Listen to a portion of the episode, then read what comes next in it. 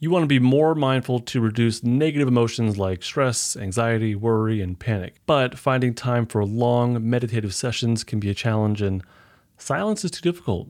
What if there was an easier way to incorporate mindfulness into your day? I'm going to share a simple but I think essential mindfulness ingredient, incorporating small moments of silence into your daily routine. Doing so is going to help you practice feeling safe and reduce your negative emotional experiences. My name is Justin Sunseri. I'm a therapist, coach, and the creator of the Polyvagal Trauma Relief System. Welcome to Stuck Not Broken, where I teach you how to live with more calm, confidence, and connection without the psychobabble. This podcast is not therapy, nor is it intended to be a replacement for therapy. I think silence is pretty essential for mindfulness. Yeah, you can do mindfulness with sound, and I'll talk about that later on, but when it comes down to it, if you can really exist in more quiet or more silence than not, I think it can be really powerful. We are constantly surrounded by noise, by stimulation. So having silence, I think, gives us more of a chance to pause, to breathe, and to simply be. In these quiet or quieter moments, we can, I think, we're more likely to tune into our bodies into our surroundings and really practice mindfulness in maybe its purest form or closer to its purest form. I think, or I would argue, that the natural condition of life is silence. Especially before technology and cities, silence must have been constant. It must have been ever present. There was probably, of course, always sounds of like neighbors and animals, trees in the wind, and more. But underneath that was a constant and steady stream of accessible silence. So, in my mind, the way I think about this is silence was a friend. And when noise disrupted the silence, our bodies neurocepted that sound as safety or danger. So, our body heard it through our ears, which sent a signal to our brainstem, which det- detected, you know, safety, danger, or life threat that stereotypical crack of a, a stick or a twig that's being stepped on by a predator that alerts us to possible danger, or the low rumble in the distance of an avalanche, or the squawking of birds that indicates a predator is near. So, in my mind, silence or the breaking of silence went hand in hand with survival. But being able to exist in silence is what led those before us to survive to be able to be at peace in silence. And I think it's a big struggle for many people now. This level of true and natural silence that I'm trying to describe, but really struggling to, we don't really access this day to day. I don't think we have a really good concept of this. Like, check your level of silence right now. Just, just listen. Besides my voice, what do you hear?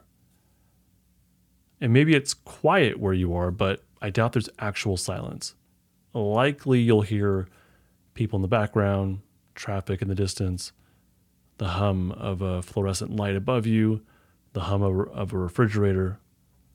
So silence still exists, but we are effectively cut off from it pretty much constantly. And in place of the stillness that would accompany silence, the friendly silence, we're left with unease that comes from this unrelenting noise and sound that we're surrounded by and immersed in. I did this um, guided cave exploration. I forget where it was, but we did this thing where we went, you know, underground into a cave, we went pretty deep in there, and we were able to access this level of silence that is that I just don't have a reference point for outside of that cave, really. And they also did this uh, experiment where they turned off every single light, all the phones, watches, uh, everything. And there was pure and complete darkness, which again is not something that we or I have ever really experienced. I mean, I can make it dark, but it's never perfectly dark to where you actually lose access to to your sense of sight. But same thing with, with sound, it was extremely quiet. It was silent. And everything that would make a noise you'd be able to pick up on. That's not something we, we experience anymore. In large part, danger around us is eliminated depending on where you live. you know, real actual danger. Yeah, of course, it's still danger, but for the most part, we can put our earbuds in and walk around wherever we want without worrying about, you know, a tiger or a lion pouncing on us and eating us. So that's nice, but we've also lost touch with natural silence. So you might not be aware of it, but your body is probably in some constant level of sympathetic activation.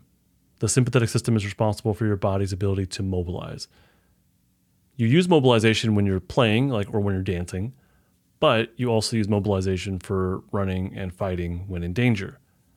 So, being in a sympathetic state doesn't mean you're actually running away or fighting right now. I hope you're not. If you are, stop listening to this. You probably have something you should attend to right now. So, even though you're not actually running away or fighting, you probably have some level, some constant low level sympathetic activation or mobilization in your body. And you'll notice it because it'll feel like stress or anxiety, anger or overwhelm or more. Noise can trigger this sympathetic state. You know, the last time that someone yelled boo, you know, scared you maybe. Do people even do that? Do they, do they say boo or do they just yell?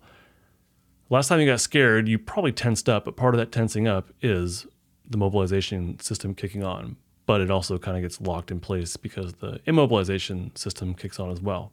So, noise can trigger our mobilized sympathetic state. Uh, think about when you listen to music. If you have music on, there's a good chance you're tapping your foot or maybe you're full on dancing. The sound of music, not the movie, but the, the sound of music, the actual sound of music that you're listening to, is mobilizing you, causing your, your feet to tap or your body to move. Constant background noise has the same impact. It might not make you dance, but it mobilizes you on some level, a, a slight one. Maybe you're not even noticing it. But if you were to pause and, and listen inwardly, you might notice that there is some level of tension or anxiousness or unease.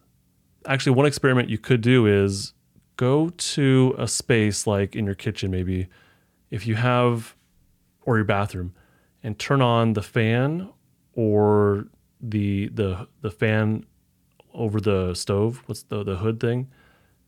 Turn that on and just leave it on and hang out in the area for a while. And eventually, you just kind of get used to it. Your body, you don't even really recognize it anymore, but it's still there in the background affecting your your body. And then after a while, I don't know how long, but maybe say an hour, a couple hours, I don't know. Not the it's an experiment. Just just just try it out. After a, some set amount of time, you decide turn it off and then see how you feel. And now, when I do this experiment, actually, when when I I don't do this experiment, but when I do this in just my natural course of life, after we're done cooking and I turn off the the fan or the hood thing, I notice that I am activated. I feel it in my chest. And when the sound goes away, I become very aware of that activation. And to me, it feels like irritation. It feels like some sort of kind of pressure, kind of tightness in my chest, but it just it just feels more like emotionally I'm irritated, but there is some sort of sensation in my chest that I feel. Let's bring this conversation over to mindfulness and make a connection here. Mindfulness is the ability to connect with the present moment, to attune to the present moment.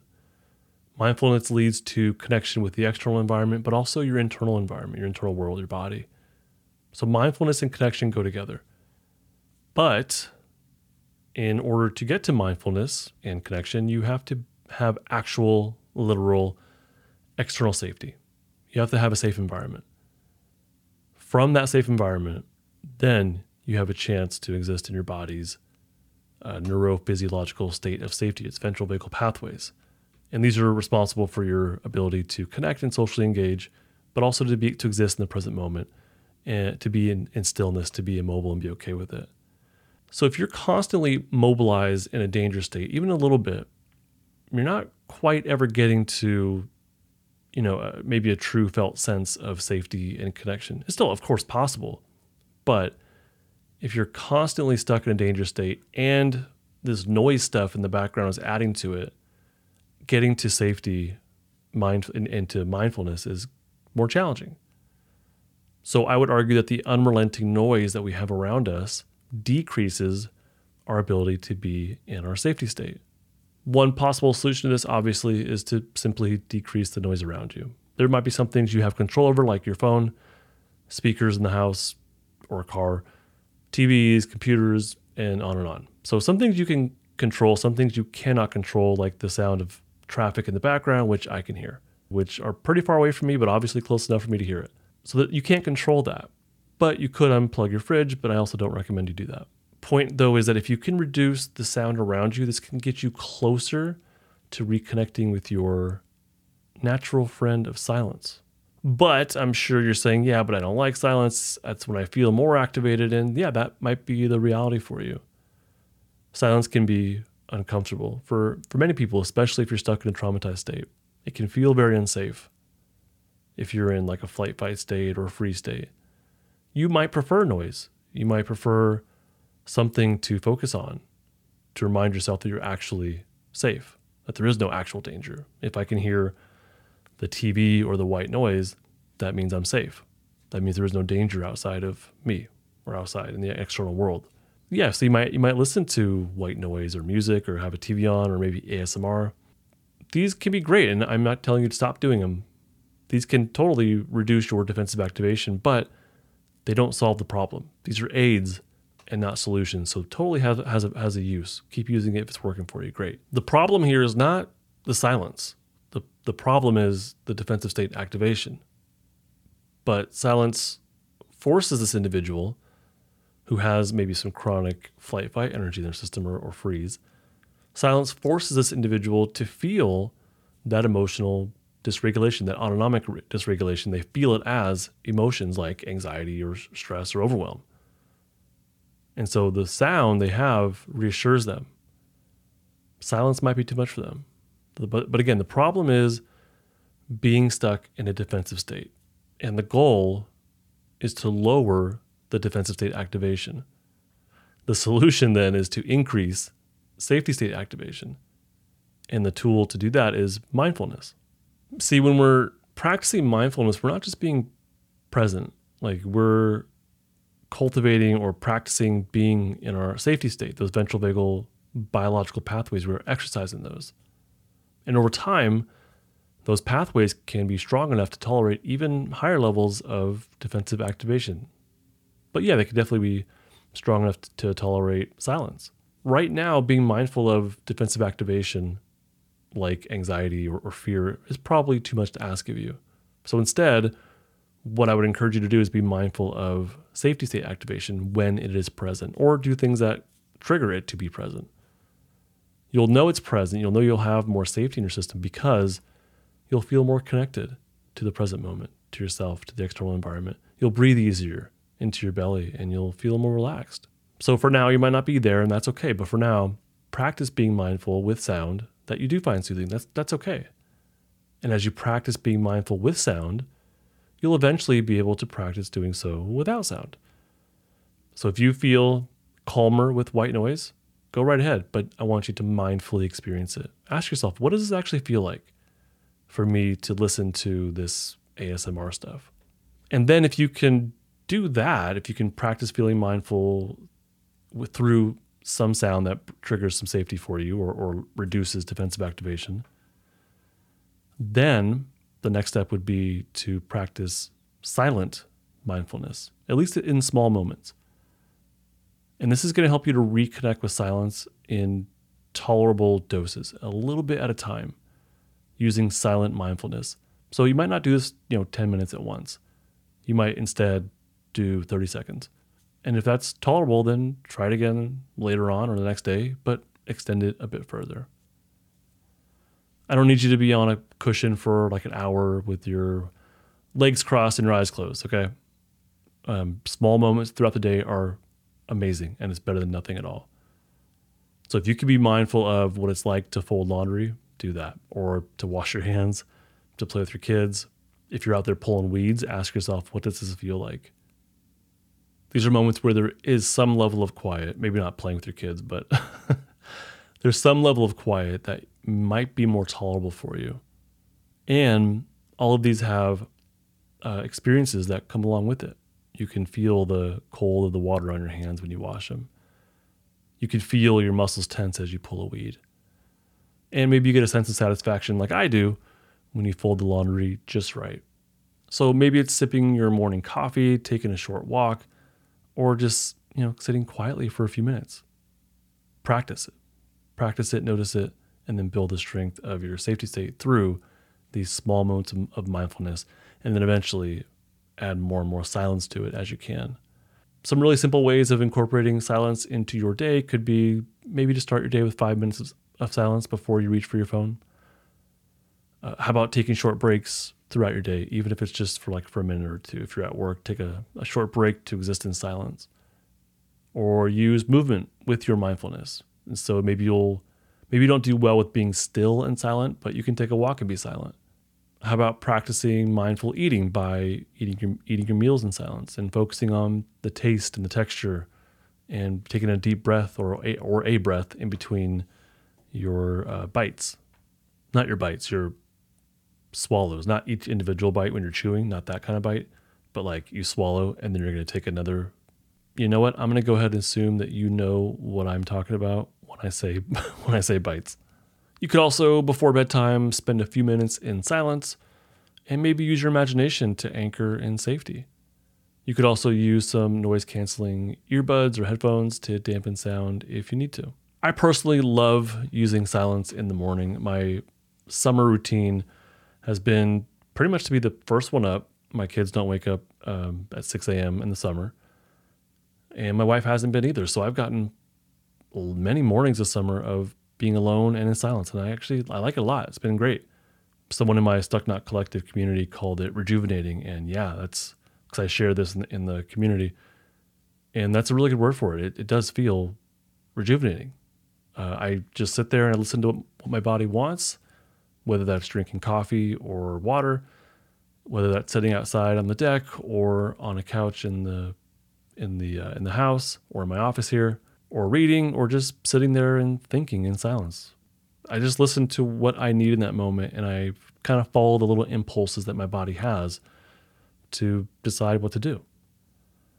And yeah, I still get ready for my day. I pack my lunch and I get dressed and shower and all that stuff, but I just do so in as much silence as I can. That's like a hour to 90 minute routine and I've been loving it. I don't know what I'm going to do once school's back in session, which starts in like a week. I might lose my silent morning routine, which I've really gotten accustomed to. We'll see, we'll see where it goes. If you're ready to go deeper into mindfulness and maybe finding more inner peace and being okay with silence, I think you'll love my courses that I have inside of the Total Access membership. I have my courses there and I have my private community, which I call the Stuck Not Collective. You can find both of those in the Total Access membership, plus twice monthly Q&A meetups plus a whole other podcast, a second podcast that I have for you. The Total Access membership, I think, gives you what you need in order to start getting more and more and more unstuck. And you don't have to do it alone. There's, there's a really small, wonderful group of people there that are on the same or a very similar path as you. You know, it's people that have listened to this podcast forever and decided, you know, it's time. It's time to take that next step. And so I hope that you're one of those people as well. You're invited to become part of my Stuck Not Collective. I'll have a link for you in the description. But it's uh, justinlmft.com slash total access. Again, justinlmft.com slash total access. I really hope to see you there. Otherwise, fellow Stuck Not, that is it for this episode. I really hope this has been helpful for you. Bye. This podcast is not therapy, not intended to be therapy or be a replacement for therapy. Nothing in this creates or indicates a therapeutic relationship. Please consult with your therapist or seek for one in your area if you are experiencing mental health symptoms. Nothing in this podcast should be construed to be specific life advice. It is for educational and entertainment purposes only. More resources are available in the description of this episode and in the footer of justinlmft.com.